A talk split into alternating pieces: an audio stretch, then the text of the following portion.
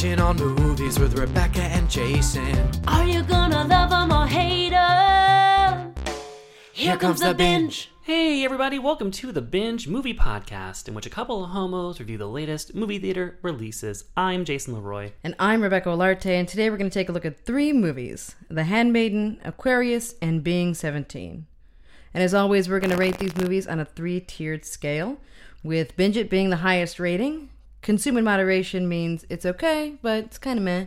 And send it back means Life's too short for that mess. Jason. Yes. Great job on your interview last week. That was really Thank you. very exciting. Thank you very much, Um, guys. Moonlight is the interview to which we're referring, and it does open in San Francisco uh, on the 28th of October, which uh, by the time you're hearing this, will at the very least be that day. That day.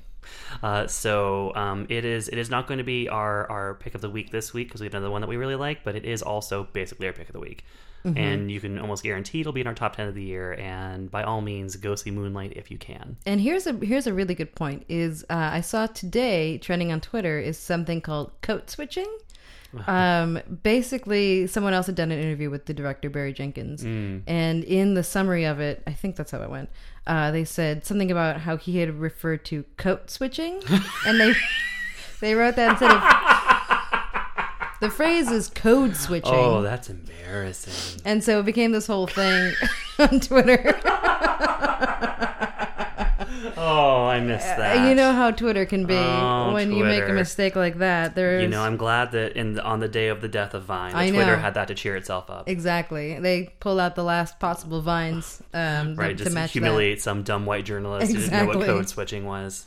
Oh, bless them. All I mean, it could have Vine. ju- it could have just been you know some tran- you know person transcribing something. It could have just been like some intern that's like transcribing the audio. Who knows? Never again. No, no Never again. No, So- this is code switching. I mean, you didn't do that. Rebecca did literally switch codes just I before we did, just switch too. codes. Uh, Codes. So, as in Ta-Nehisi. Now I'm yeah. Yes. yeah, that's code switching. Now that's some code switching we can get behind. Awful. um, so we didn't get together last week. Um, what have you been up to? Uh, well, um, one thing that happened was that I had my heart completely broken.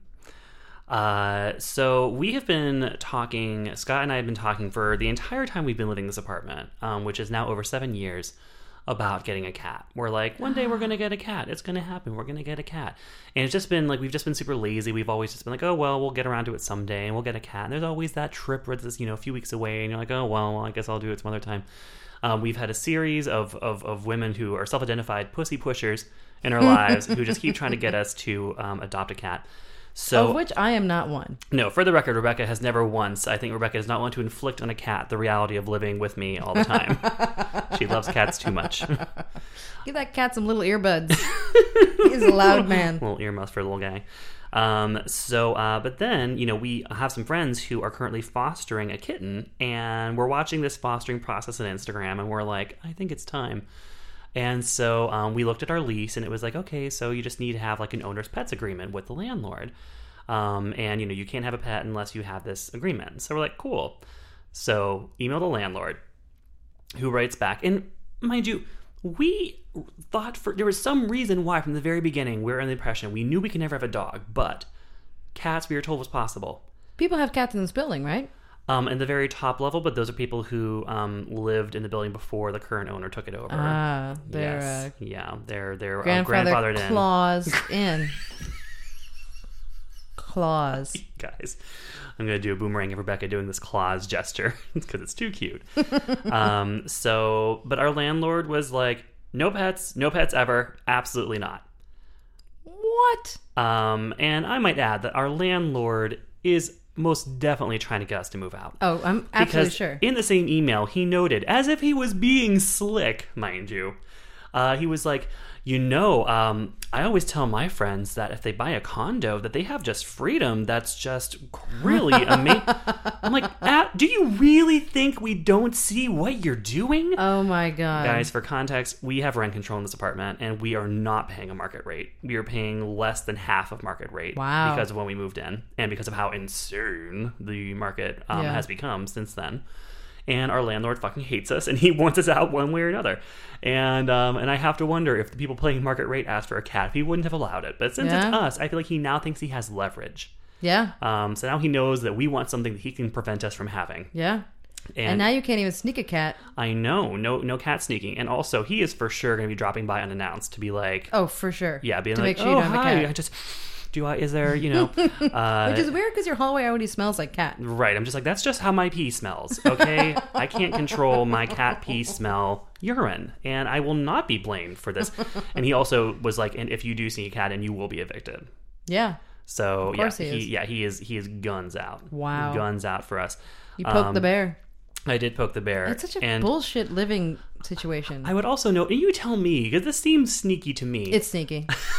Go on. Thank you. Mm-hmm. Um, so we have a crazy cat lady who lives on the top floor of the building. Okay. no need for the name call. You're like that is that is hateful. It's hate speech. Hate speech right there. I'm gonna and- code switch. she- you're like there's some code switching going on in what you're saying. um, and they she tends to like feed these stray cats in our basement. oh, that's why it smells like cats. That's why it smells like cats. And um, and then the other day I ran to my landlord in the stairwell, and he was like, "Have you been seeing cats?" And I'm like. I'm like, who are you, my podcast co-host, with this question? Um, and I was like, no, I haven't seen any cats. and he's like, and he's like pointing to the stairs, and he's like, cats are scratching the stairs, the carpeting on the stairs. I'm just like, I haven't seen any cats. And he's like, he's like, it's the lady on the top floor. She's doing this. And I'm like, okay. And he's like, well, I'm just going to start leaving poison in the basement for those cats. what? Is that legal? Is that is that like an No. SPCA violation of some sort? To be I- like, I'm going to start poisoning cats in the basement like they're basically just vermin. Yeah, yeah. I think there's something. I think there's something amiss there.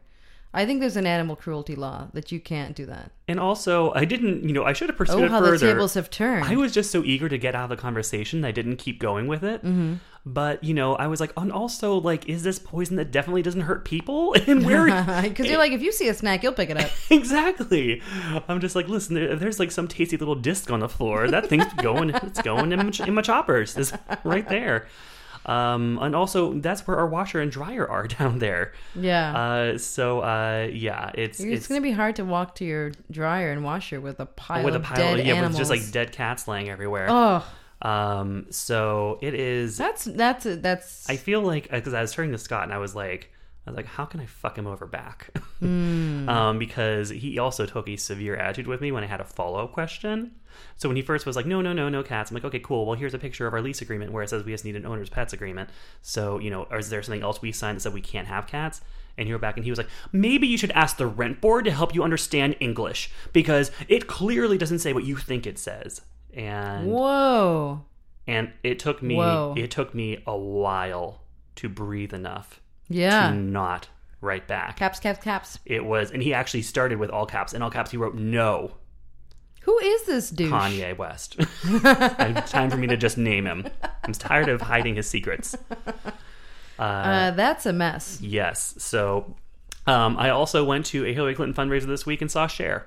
so, but I'm but I'm burying the lead. I'm leading with my cat pain because I know my audience. Yeah. Um, but guys, seriously, That's a pity. I'm sorry, man. Um, but I do I do suggest that you guys check my Instagram and watch the videos I took of, of Cher at this Hillary Clinton fundraiser. How can we find you on Instagram? my Instagram? Instagram is at xsfaggage, and you will find five, count them, five highlight videos of Cher's speech that um, I was very up close for. Um, she is, I mean, we all know that she's amazing, and seeing her up close and personal was literally breathtaking. Really? I mean, when I say flawless, I have never meant that word more in my entire life. Wow. Like, exquisite. and you've been to Beyonce. I have been to Beyonce, and Cher is just there's just an otherworldly glow about her. Really? and, uh, and she was so funny, so funny about Trump stuff. Yeah. just went in, went And in. was like, like her speeches made sense. She was well. she she was funny. She was Okay. funny, and she had some material prepared, and she you know, and she had like this little um, paper on which she had written on one side "fuck" and on the other "fucking," and she was like.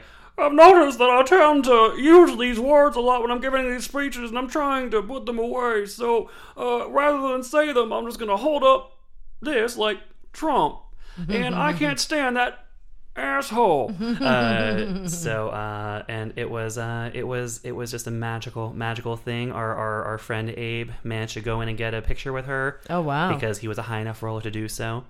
Um, he had what I would describe as a fantastic interaction with her, in which he walked up to her, said, "I love you," and she said, "Thank you for coming," and he said, "I love you," and she said, "I said thank you." and then they took the picture, and then he was out. so, nothing but the best. What more could you ask for? Nothing, nothing at all, short of a slap and a Yeah. command to snap out of it. Yeah. But uh, that's what's been up with me, Oh, Rebecca. that was that a was that a Will and Grace reference right there? it was well, it's originally from Moonstruck. oh, okay. Yes. Yeah, so Rebecca just slouched down. It's not from Moonlight. Moonlighting? No. Moonlighting. no, it is not. Rebecca has been traveling so much, and. I, I can't wait to hear about it. uh, but I mean, of all, it's been a um, a tour of the uh, middle tier cities: Philadelphia, Seattle, The Cleveland. Tier, the tier twos. The tier twos, yeah, it's definitely not your tier ones. Uh, Philadelphia was much more pleasant than I expected it to be. It was Was it your first time there? first time there, beautiful city. Um, America's from there, you know. So you know, Ferrera? yeah, Love her. She's been so Um, political. yeah, she has. Her and uh, Lena Dunham have been really They are out there on the trail. doing it. It- So we have one more show before the election. No, this we is the, no, no, we, have do one more. have one more. We do have one more, yeah. and then then that's it. And then, and then, and, that's then, it. And that's when our Y2K uh, fears will once again. oh yeah, once, once you, I know. It's gonna be a We pile of dead cats and us down in the basement. just in the bunker, Yeah, dead well, cat bunker. We're just looking at each other like we all we both oh, knew it was always going to end like this. If they poison the cats, then we can't eat them. It's Gotta think two steps ahead, Jason. Unless I mean, unless you're trying to stave off some kind of zombie apocalypse, in which case you might as well just eat the poison. Eat the poison cats. Eat the poison cats. We just need to make a flow chart of all of our options. Mhm, Come mhm. given the options. Yeah, I concur. Um, so you were in Philadelphia for a wedding. I was. The It was a beautiful ceremony. Pictures were all lovely. Lovely couple. Um, had a really good time, and then I went to Seattle for work. Uh, I've never. I've actually I've been there for like a weekend before. Um, it continues to um, bore me. what a dullard of a city. I mean, it's pretty. I hope I'm not offending any. We love you, Australia, still, but um, Seattle. Just I, mean, I don't know. I was like, you know, growing up when we did, I feel like we had a very romanticized view of Seattle. Yeah, I was really expecting Yeah, um, but Portland, I think. Yeah, exactly. And now it really is just Portland. That is Yeah. that place. Yeah, yeah. Um, I mean, which did not stop me from like just passing out from delight when I first visited the Real World House in Seattle. Oh, where the Um, slap happened. Yeah, I reenacted the slap right there in that spot where Irene got picked up. Which was a, a very iconic moment in, in 90s television. To be sure, from all reality television, I would say. Oh, yeah, the slap heard around the world. It was. I believe. It was. I do believe. um, speaking of believe and believe land. Oh, nice. Uh, that's where I ended, Mm-hmm. ended my uh, tour uh, in Cleveland. I went to the uh, opening game of the Cavs um, where they had the ring ceremony. It was beautiful. I cried the whole time. Uh, it was also the first game of the World Series. So downtown Mm-hmm. Cleveland was um, really happening. Uh, More fires than usual. no fires. Uh, a lot of racism. Well, yeah. You know, cool, with the whole yeah. uh, Chief Wahoo Indian situation. that thing. It's been an interesting time where the Indians are in the World Series at this time where Trump politics have empowered um, idiot racists to say whatever the fuck they want Yes. and blame people who have a problem with it for uh, and call for them having a problem with it. Yeah, for having a problem with it. yes. So um, it is a hot mess. So that must have been a real sort of, you know, just conflict you were holding on to while you were in Cleveland. You're there trying to enjoy the sports, which one of our one of our loyal listeners, Alicia, texted me today to ask if Rebecca was happy about Cleveland sports. Um, yeah, I mean, I'm not is. so much of a baseball fan, but it's nice to see my dad happy. I guess. Oh.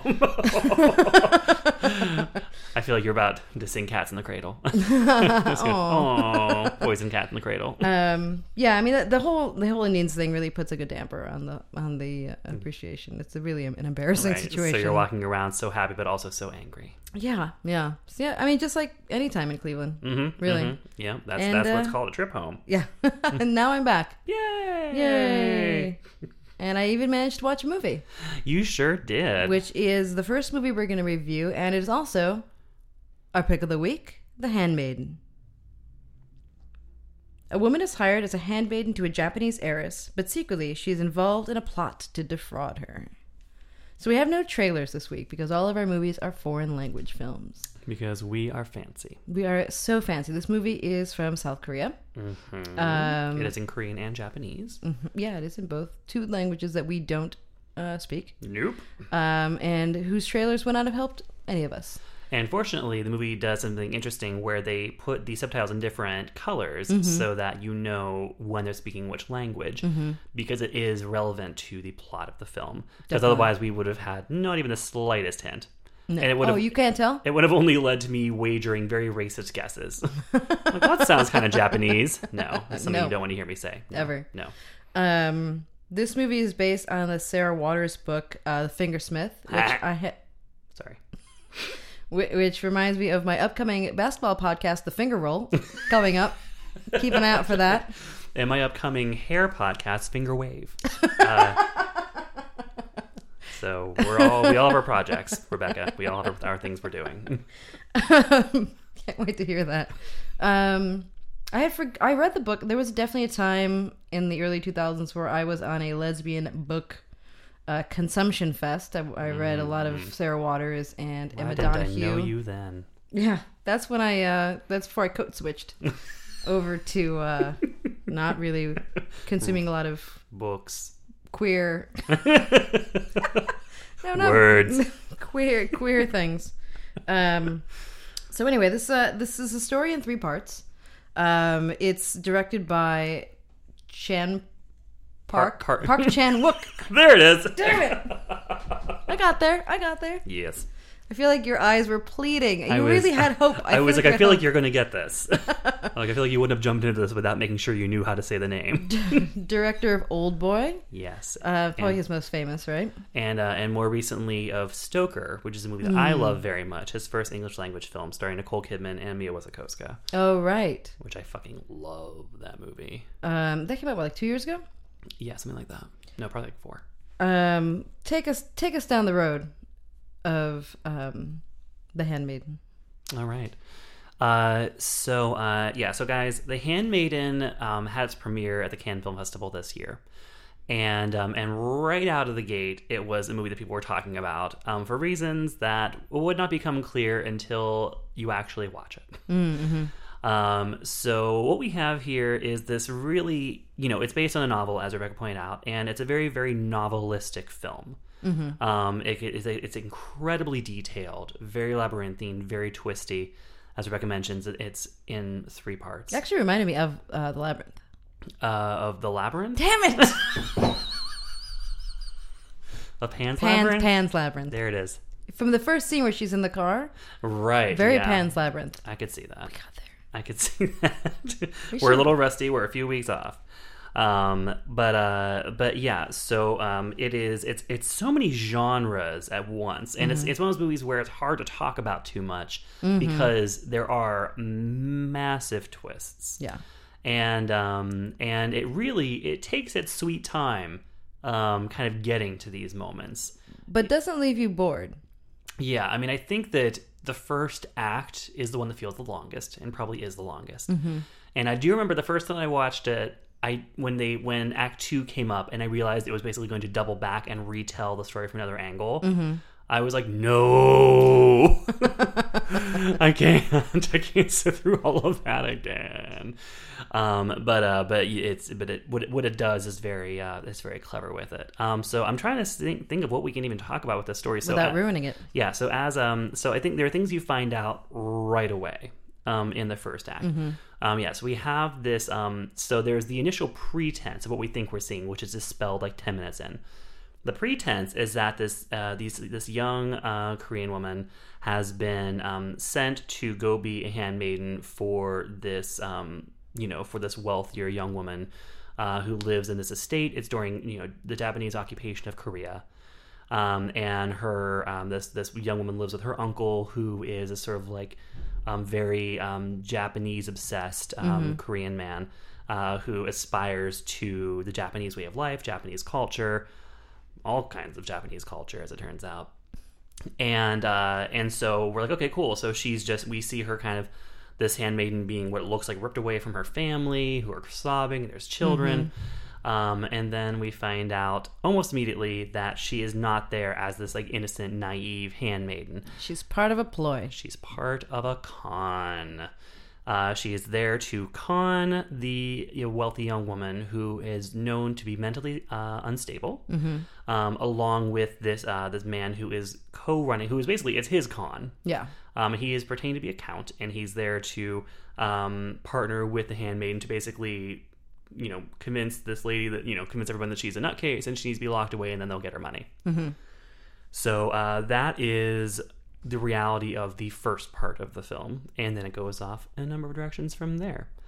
Um, but now you watched this last night with Shasta, Yeah. My wife. with your wife. Um, and uh, and this had probably been the first movie you'd watched. Did you watch? Did you watch airplane movies while you were traveling? I didn't know I was on Frontier, which doesn't even offer you a seat cushion. You hear that, Frontier? You fucks. Shots fired. Shots fired. Um, so, uh, so you're sitting down, you're watching this movie, you've just been traveling, and despite how fatigued you may have felt, you did not feel bored by it. No, absolutely not. Uh, are you leading me down? Are you leading me down a path? I mean, you, you, you, you. You said to lead you down the road you did, you did, and here you've left me. Um, in a ditch. there, there is a this movie. Uh, I mean, I guess we sort of mentioned it earlier because it's based on the Sarah Waters book. Um, is has definitely a uh, a lesbian story plot to it. Yes. Uh, which I think we can say. I mean, like we Yeah. can say that because that's kind of like the hook of the entire movie is that they end up kind of falling in love. The handmaiden and uh, the woman she works for have a um, they fall in love, and it leads to some exceedingly torrid sex scenes. Does and you saw this movie with um, Well, I first saw it in Toronto, and then I watched it a second time with our, our dear friend Beth Dean and a theater full of the elderly. Oh. Um, yes. Um, and the first time that. Um, the first time that I was starting to think like, oh, this is going to be different because in Toronto it's a really tiny screening room and it's like you know it's like film festival people and it just seemed a little different. Um, there is a scene early on, one of the first acts of kind of weird intimacy, is a scene in which the handmaiden sands down a sharp tooth in her mistress's mouth using a thimble on her thumb. That's so funny because one time that happened to me. Except for it was you saying down a cat tooth. no, I It was still in a bathtub though. I uh, cut a tooth and uh, I was really drunk and I had my friend. This is it was like it was like the most trashy version of this scene. And I had my friend stick her finger in my mouth. and I was like, "Feel how jagged it is." was this Heidi? Uh, yes. And uh, and then I took a nail file, like an emery board, and then sanded my own tooth And down. you were still drunk while you were doing uh, this? yeah, I got an infection. Whole tooth gone. So while you're watching this, you're like, no, be I careful. was like, yeah, this is not romantic. You're like, this is, this is hitting too close to home already, and it's only going to get worse. Uh, yes, it was during the tooth filing down scene that I first turned to Beth and saw a look of absolute horror on her face. Um, and uh, and little did we know, um, well, I knew that, so that was just me being a sadist. I knew how much more graphic it was going to get. This is maybe as graphic of lesbian sex as I've seen in a non pornographic movie, even considering blue is the warmest color. Yeah. Yes. You agree? I agree. Yeah. it's a lot. It's it's it's uh I mean they this is not an. R-rated movie, guys. This is they're doing it unrated. It would be full NC-17 if this was being released with a rating, Absolutely, yeah. unquestionably. Absolutely. It is a shock. It really is. I mean, it's well done. It's it's beautifully and and well and here's where here's the fun ruining question of uh of a male director um you know um, making these scenes of these two um young actresses completely nude simulating extremely aggressively graphic sex in a series of positions and setups Um, I mean, I didn't I didn't feel uh, like it was voyeuristic in a way that made me uncomfortable. Um, it's very stylized it was very stylized, but also I felt like there, you know, like the lead up was very. Um, I mean, I guess, I guess when you know the story about whether or not how innocent it is, um, it it it doesn't have. Um, it doesn't have like it doesn't feel gratuitous for the audience. It feels Yeah, that's the like word. a So realistic you don't think it's exchange of people. And fluids Yes. yes. Sorry. I mean, I was surprised at the amount of scissoring. They go hard on the scissoring. They really do. Um, and Which I feel like is like a stereotype. Um, Right, which is where that thing comes in of like, okay, well, did they have like, you know, was this just how this dude was imagining what lesbian well, that's the sex thing looks is like, I or do mean, they have a when you when you know more about what the story's about, right. um, there are there are ways that the characters right, might would have might heard of sure, things. of scissoring. Yeah. Right. So I feel like there a lot of, especially when you see that part the second time around, Mm-hmm. um, you see where there is a kind of a shift in power between them, Right. and that's probably reflected from there. So I know that sounds really, really vague, but I know we can't ruin the plot by trying to explain the the decision to include uh, a lot of scissoring. the, dis- but the, um, the descissoring. um, and the even the camera angles during the scissoring, it feels like it's being played for laughs. Because we just see these like we see them like looking at each other. The camera angle is like each of them There looking at the other's eyes, where they, like, and there's all these limbs that are just like, oh yes, like- right, like taking- buddy like- movie? like they're taking a shit in the woods. Uh, I don't know what that means. Thinking of like Emperor's New Groove, and he like pulls them up by the hand. I don't know. It's just very like a I mean, I think buddy film moment. if you will. Uh, If- and, yeah, and they it, did. well, I think it's for leverage. I'm guessing it was just to get that extra oomph out of it. Sure. I mean, I I mean, I'm sure that's And uh, that is not even the most outlandish thing that they do. No. Um, But it's it's good that you mentioned that that seemed like it was for laughs because there are a lot of moments in the movie that aren't in in the sex scenes that are funny. right. Um, so it wouldn't be. I don't think it would be impossible out of place if that was for laughs. Mm-hmm. Um, there are these sort of like drops uh, with with throughout the movie that that just make it more entertaining by Mm-hmm. being like kind of funny. Right. Yeah, it's so tricky to pin down from a genre point of view. This movie, it's so many different. You know, Mm-hmm. Thriller. it's a period it's piece. Mm-hmm. a mystery. It's a romance. Um, it's uh, it's an all around weird movie. Mm-hmm. I think one of the things that I find the most interesting about this movie is that it is so incredibly mannered. Yes. Uh, yeah. In a way that is like bordering on Merchant Ivory. Yeah, Um, but I think that's also part of the, the the part of the movie that involves like uh very meticulous reading Mm-hmm. and detail. It, it like it's part of what the movie's about, and it also is the way the movie is. Right. Well, you know, so it's those things, and it's also the most perverted movie I've ever seen. Perfect.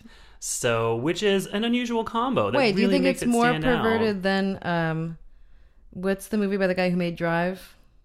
Only God forgives. Mm-mm, the newest one. Um. Oh, what was his most recent movie? Oh, Oh, is it the Neon Demon. Neon Demon? Yeah. yeah, the Neon Demon. See, I've already forgotten it. Not a good sign. You just throw around most perverted movie every other episode. well, I mean, what can I say? It's been a good year for perversion. Um, it's I, I, I, I think that this is definitely more perverted than that movie. Okay. That movie has a single scene of um of um what the fuck's it called? Corpse defiling.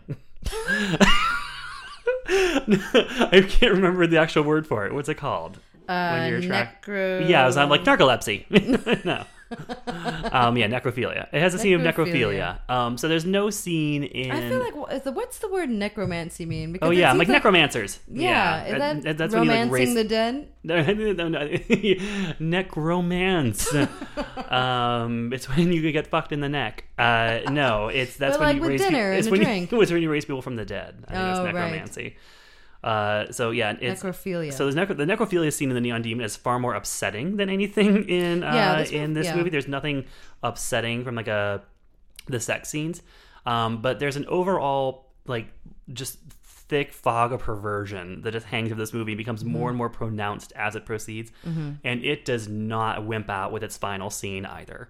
Um, it lets you know that Oh, uh, yeah. that even uh, even um, removed from the circumstances of the rest of the perversion, there will still be perversion.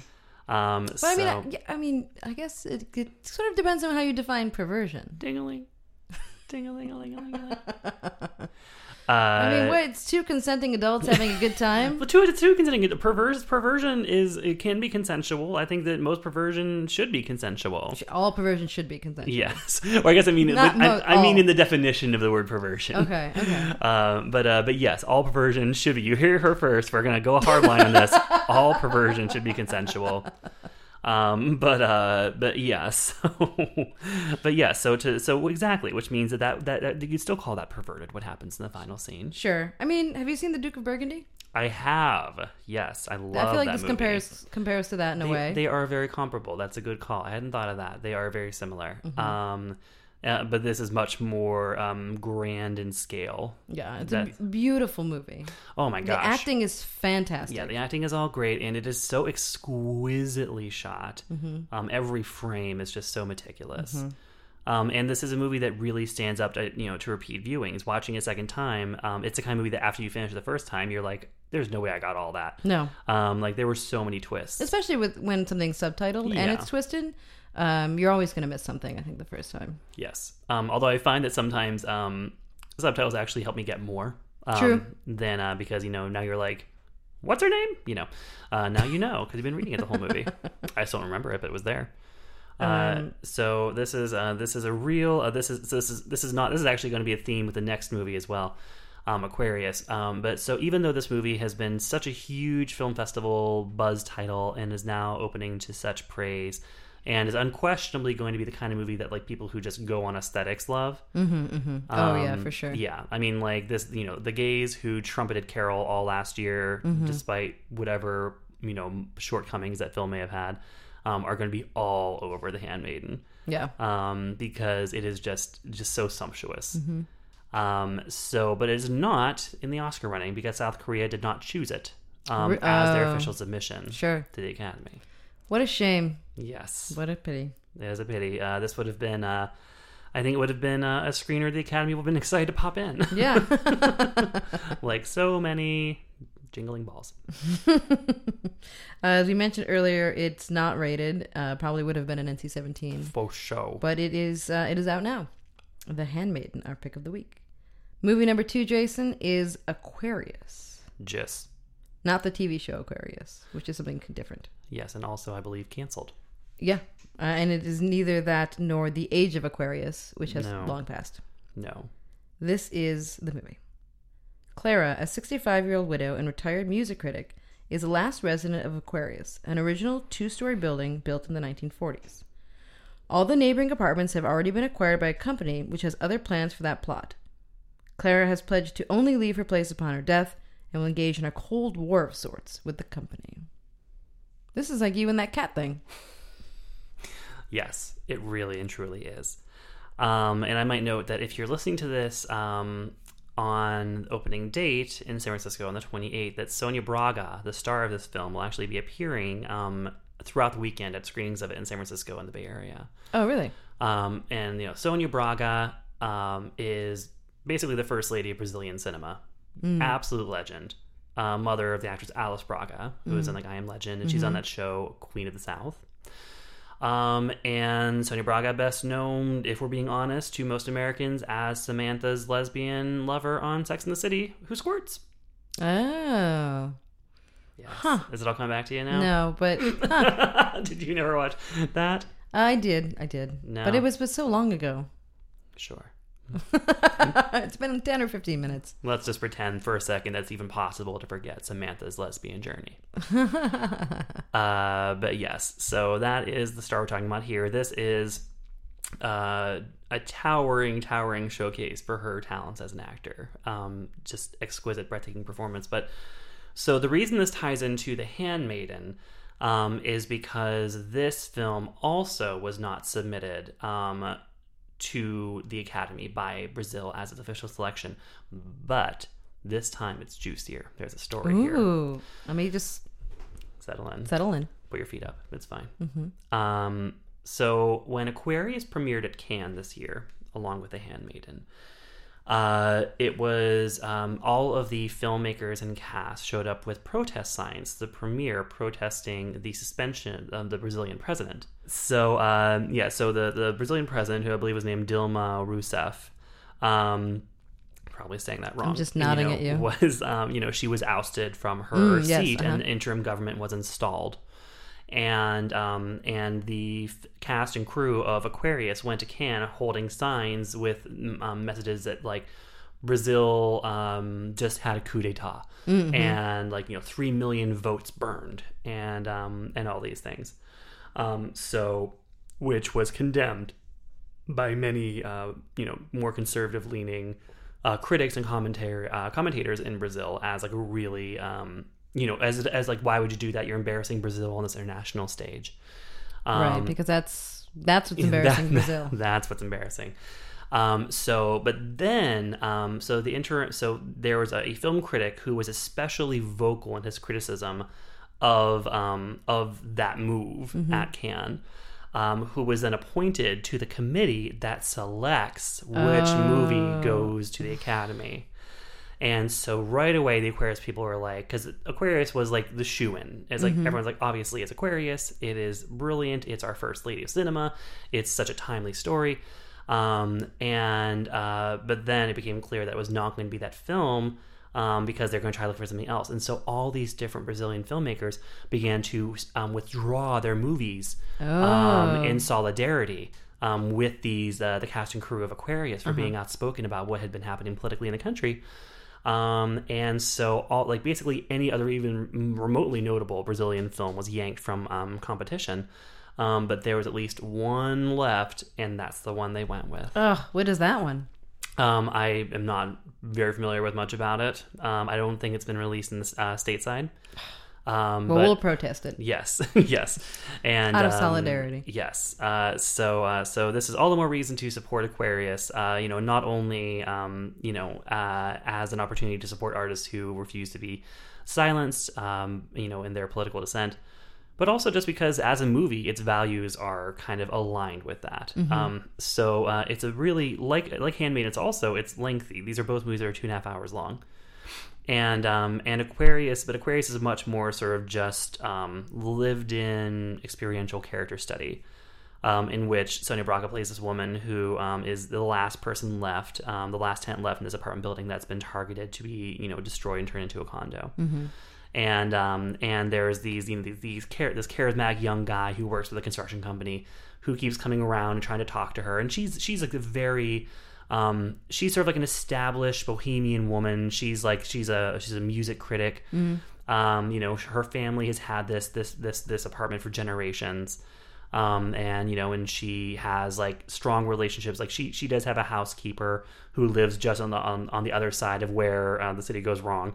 And um, but she's very like you know like her housekeeper is her family, and she goes to the other side of the tracks and with you know. So basically, you know, I think you know she she's supposed to represent so much about what's being lost um, in this in this development, um, like this kind of waterfront development happening in Brazil.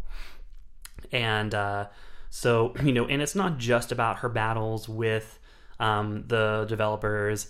She has uh, she has children. She has extended family.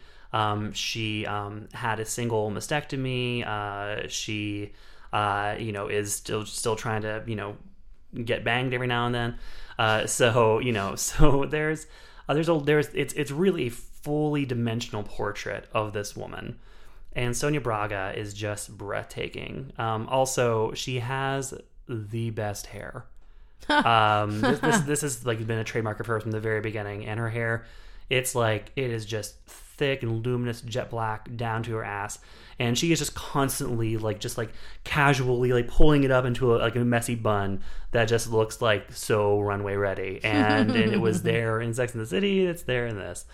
And um, so uh, but you know it, and it's a story that i think has a lot of uh, resonance throughout the world certainly in san francisco. Um, you know this idea of of this sort of this dying um, class you know namely sort of like an artistic bohemian class middle class um, that is you know that is being you know shunted away. And you know and uh, and they you know the realtors the developers are stepping up ways to intimidate her into leaving and uh, but they don't know who they're messing with Uh oh. Um, uh oh. you know, Are you seeing yourself in this character? I you know I felt Is that why you're wearing this messy bun? Yes, that's why. That's why I've clipped it onto the back of my head.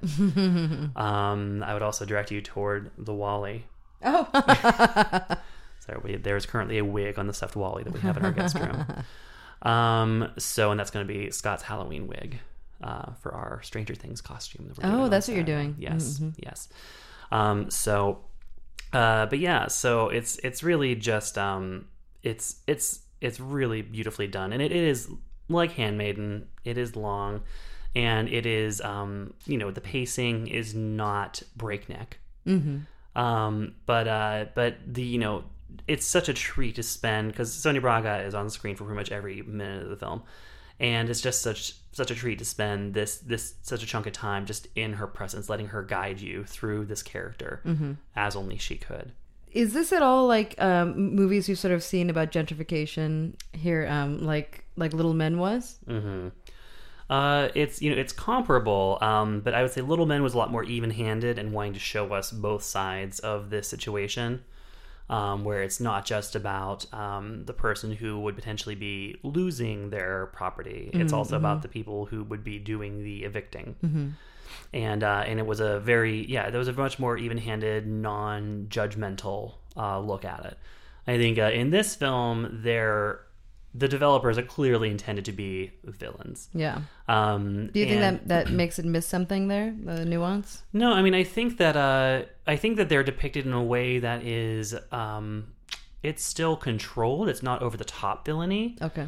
Um, and I think that they're depicted very much as they would be in life. It has, um, you know, because she gets in every interaction with them just absolute smiling faces and and politeness, um, and uh, and but it's it's you know the scheming that's going on, like the ongoing strategizing to get her out. Uh huh. That never stops, no matter how much they smile to her face, and their smiles are lies. There's no all caps no. No, exactly. no, they're English. always very nice to her, and there is a very pointed moment where this charming young developer does say that he studied business school in the United States.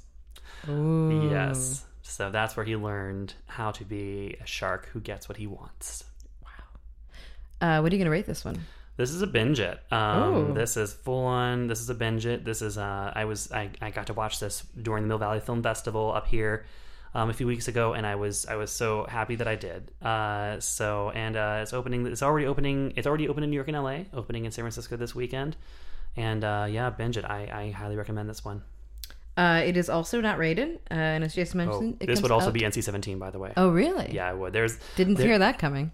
No, there's just a handful, um, but there's enough. There's some quick moments, but this is this boner alert. Um, there, there, there is some graphic sex in this movie, um, and it's surprising when it happens, and it would definitely push an NC-17. Excellent. Um, I'll say. sound like an asshole. Excellent. Excellent. Gross. All right. Oh, this brings us to probably also an NC-17 movie, being 17. uh, this one might be an R, actually. Oh, what a tame way to end the show. Being 17. Damien lives with his mother, Marianne, a doctor, while his father is on a tour of duty abroad. He is bullied by Thomas, whose mother is ill. The boys find themselves living together when Marianne invites Thomas to come and stay with them. So, this one in our last movie on our world tour of international film this week Yes. is from France. France. Yes. So we've we've we're covering a lot of ground. hmm Yeah. Really Faraway lands. Far, traversing. I'll say. I will say. Um, I feel like there are a lot of gay movies. Edge of Seventeen, Yes. Being 17 Mm-hmm. That's it. I think that's enough for That was a enough. trend. That's enough for a Um, trend. There's also Janis Ian's song "At 17." At seventeen, She's the lesbian. Yeah. So there's that. So that's three. Boom. That's three. Rule of It's threes. uh, check, check, check. trend. It works. It checks out. Uh, were you? I asked this. I asked you this question before, and you said something about like it's because it's barely legal or something gross. right. I said leering.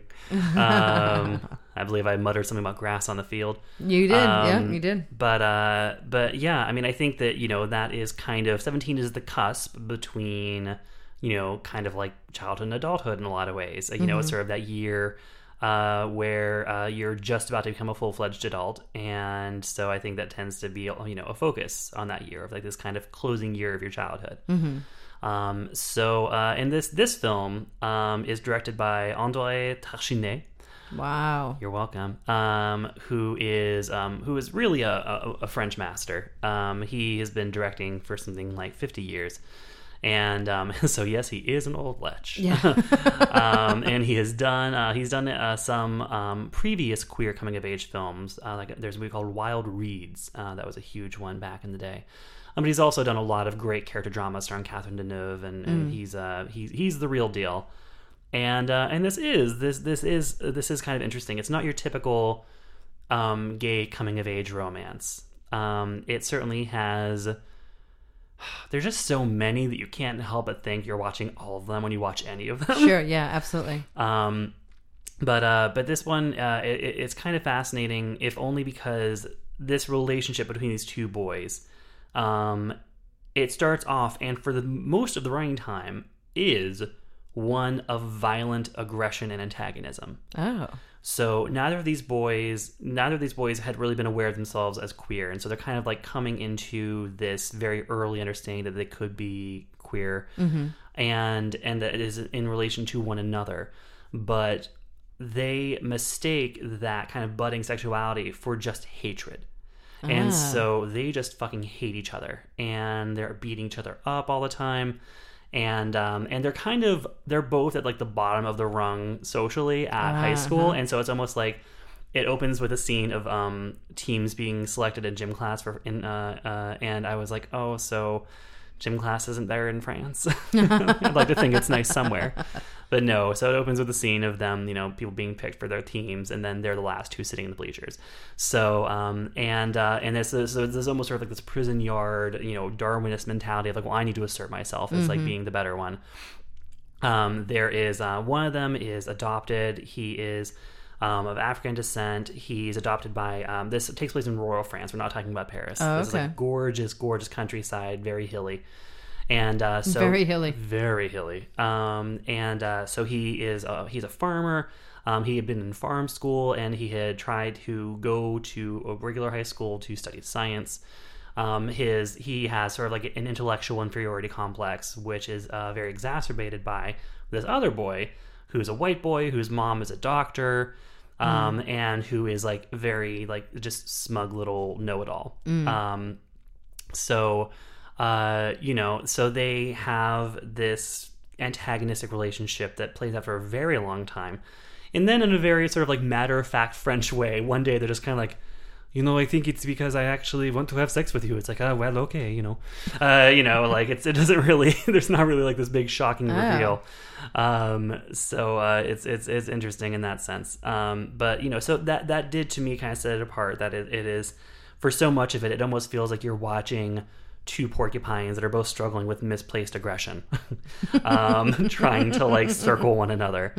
Um, and there's also there's you know there's stuff regarding their parents and uh, you know the white boy, uh, you know his father is in the service. Um, he's you know he's overseas, and you know so a lot of it's about his mother, uh, who is a great character who actually ends up taking a huge shine to the other boy and invites him to come and stay with them when his uh, family gets sick and so, you know, it's uh, you know, it's fine, and uh, and it does eventually culminate in very graphic gay sex um, and lots of dick, uh, which Scott got home just in time for today. Uh, I feel like he's one of those people who just has that timing. Yeah, and he's Uh, like, sure, you I- review movies. and I was so angry. I was like, I put the fucking time in with this movie, waiting for this scene to happen. You just roll in here. He's like, I can't control when I walk in on this shit. um. So, uh, but you know, so when it's it's, it's you know, it's beautifully done, beautifully acted. Um. You know, very uh understated, and you know, covers a lot of ground emotionally. Um. And uh, and it just yeah, it just kind of has that that French matter of fact sensibility to it, where it you know it doesn't really uh, go on go in on um, the usual cliches. Um, so do you think you hold sort of gay movies to a different standard than um, movies that aren't like primarily about gay coming of age Um, you or know, the gay experience? I mean, I feel like uh, maybe. Uh, mm, Uh oh. well, no, I mean, I, I wouldn't say that I hold them to a different standard. I think that I, um, if anything, I'm more critical on them, and I'm, Yeah. I'm you know, and I'm grading them on you know on a curve of like, okay, well, you know, compared to other gay movies, you know, which are mostly horrible. Uh, The Wolfe know, Video Collection. the Wolfe Video Collection, with uh, with the exception of You're Killing Me. yes, yes. Um, so you know, I I was just kind of like, okay, well, you know, let's see what this is going to be, Yeah. and uh, you know, and and there is a certain element of like, it's always going to end up being the same thing. Yeah. Um, so as much extra sort of character as they put into this, and as much as they have this other storyline about his father being in the military and his mother, and you know, uh, it's it, it it's still ultimately you're like just waiting for them to bang. Yeah. Um, so it still has that kind of, it still has that same you know that same race to the finish vibe that like most of these movies have. Where you're like watching them circle each other and then start to get you know lingering looks and you're like just fuck. Uh, and then they do, and you're like, "Thank you." You know, could have done before my husband walked in, but all right. I feel like like we came we came up at a time where like in the late 90s or even like the mid 90s early 2000s um, there was a, there were a lot of these gay movies that came out that were like straight to video. And and because there's there sort of hadn't been before that at least speaking for myself I consumed a lot of them. Yeah. um, when you were reading Fingersmith, yeah there was a time. Yeah. and uh and then you know you kind of get sick of it and and then you your expectations for these movies are always a little cautious because Yeah. you've we've sort of seen And we've seen how many times you see like, oh, a French drama about two gay men coming of age, realizing that they might be in love. It's like, oh, oh, oh, you're kidding me. oh no shit. And it has the word seventeen in the title. Uncanny. Uh, so yeah, I think that you know there is that sense of you know, and I think we're still figuring out. I don't know. I was thinking about this today. I was listening to a podcast about Finding Prince Charming, which is this gay. It's like the Gay Bachelor. It's on Logo, and um and as you know, I was listening to a podcast. A bunch of, of very funny, smart gay men gather around talking about the show and what it represents. And you know, and I was thinking because I haven't watched it because I was thinking just like, oh god, I was just gonna fill me with such self-loathing watching these like awful queens like who are all coasting their looks, just being all you know, terrible to each other. But then I realized that a big part of that is just that I'm still not used to seeing, you know, myself represented or you know my my group represented so much, Mm-hmm. um, especially when it's just us. You know, there, Yeah. there aren't many like Not there- like a there's, there's- foil, there's, like, exactly not like a token gay character, but like a, a- exclusively gay men, Mm-hmm. not in drag, all together. Um, you know, it's it takes some getting used to. Um, so you know, but with that said, uh, you know, being 17 doesn't do any harm, um, and uh, you know, it has some you know some interesting kind of uh, uh, you know racial context and class context and. Um, you know, it's fine, but it, it can't help but just fall into the same kind of stream as as other movies that are just like it. I So what are you are- giving it? That are not just like it, but have enough in common.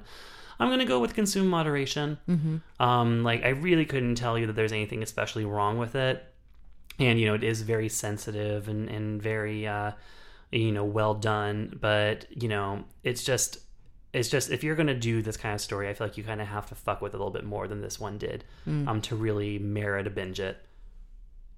so it's getting a consume in moderation it's out now it is also not rated you Would- think this one would be an r It'd be an R. It has it has wangs, um, multiple wangs, and it has some butt fucking. Um, but uh, but uh, but uh, but not graphic enough to go beyond an R. I don't think. all right um that's it jason that's the last show of the last uh, movie That's of the our week. last unrated foreign film of the week. three for three. Thank you so much for tuning in to this week's episode. Um, you can fight, fight. You can find us on Twitter. I am at Fight Balance, Jason. I am at excess faggage. Um, and we are we're done with vacation, so we'll be back next week, back in the saddle, guys. We're gonna be doing it every week from here on out. That's the plan. hopefully. Mm-hmm. Definitely. Thanks again so much. Bye. Bye. Binging on movies with Rebecca and Jason. You made it to the end, that's amazing. There, goes, the binge.